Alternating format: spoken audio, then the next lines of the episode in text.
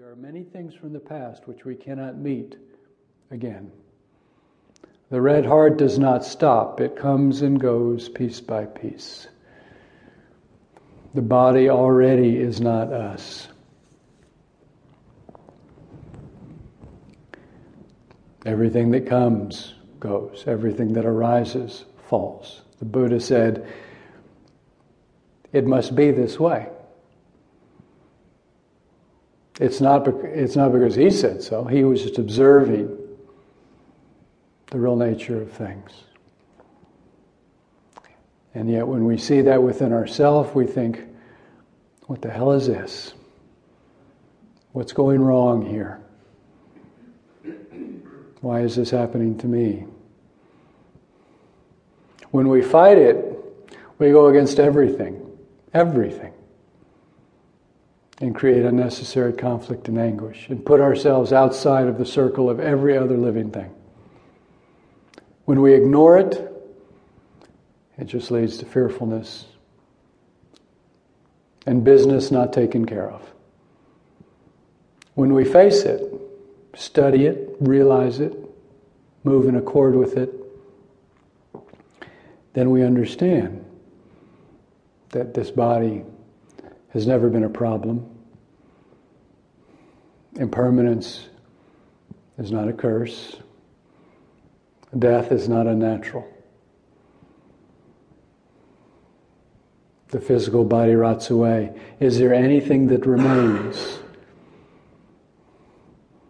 We don't have to wait until the body rots away. What about right now?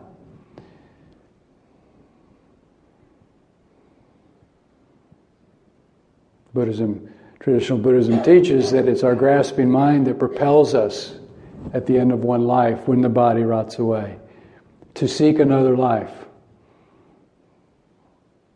another go around, to cling again, to grasp again, to be mired in attachment again. That's why the Buddha said those who realize the self are non returners. They're not coming back because they're no longer seeking. They're no longer grasping. but we can ask right now what is, this, what is it that propels us from one moment to the next? Is it just this mass of flesh and biological, electrical impulse that moves with a will of its own? Then why is it that sometimes people literally die of a broken heart? Is there anything that remains? The Buddha asked that of his own students. He says, Have you ever seen anything? Have you ever encountered in your studies, in your deep examination, anything that is abiding, that is permanent, that does that arises but does not fall away? And they said, No.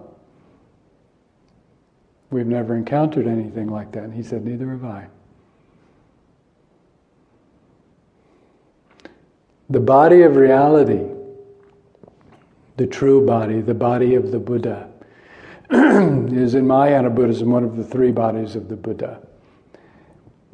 After the Buddha died and Buddhism began, continued to evolve, and the inevitable question who was that man? arose. How to understand enlightenment, how to understand an enlightened being. And so the body, the Buddha came to be attributed with three bodies the Dharmakaya, the body of reality, the Sambhogakaya, the body of bliss, the reward body, the body that experiences all of the reward, you might say, of enlightenment, and the Nirmanakaya, the reality body, the, the uh, not the reality body, the appearance body, the body that appears in a particular form, like Shakyamuni, to teach, to guide, to help people realize themselves. And that all beings possess the three bodies. But the body of reality is the fundamental body of truth, the Dharma body. It doesn't arise, it has no birth, it doesn't it never passes, it has no death.